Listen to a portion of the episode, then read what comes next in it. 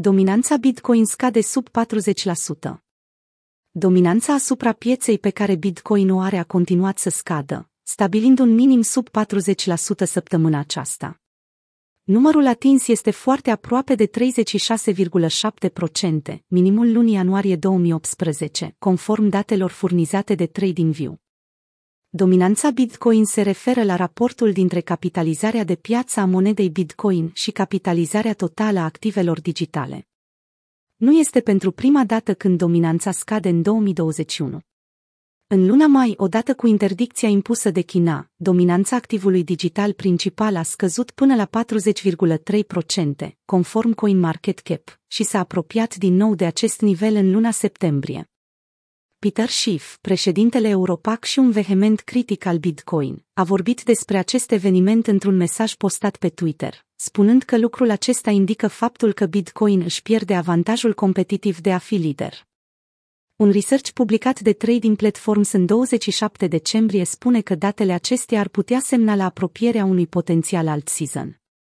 Pe parcursul ultimilor șapte ani, dominanța monedelor altcoin s-a triplat de la 20% în 2014 până la 60% pe parcursul lunii curente. Idirium continuă să beneficieze de o dominanță de piață de aproximativ 20% și o capitalizare de 450 de miliarde de dolari. Pe parcursul ultimului an, cota de piață a monedei ETH s-a dublat de la 10%.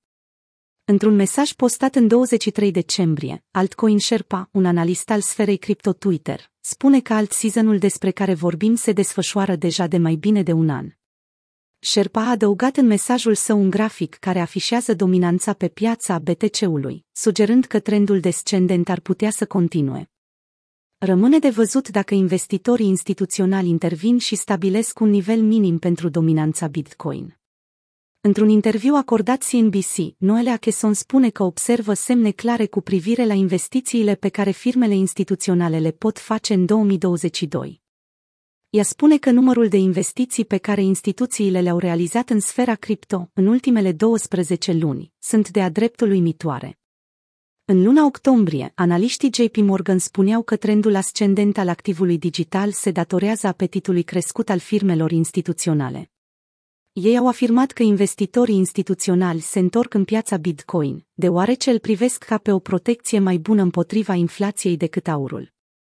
Conform datelor furnizate de Glassnode, firma de analiză on-chain, holderii pe termen lung au adăugat 16% expunere la activul digital în 2021, chiar dacă supply-ul pe termen scurt a fost redus cu 32%.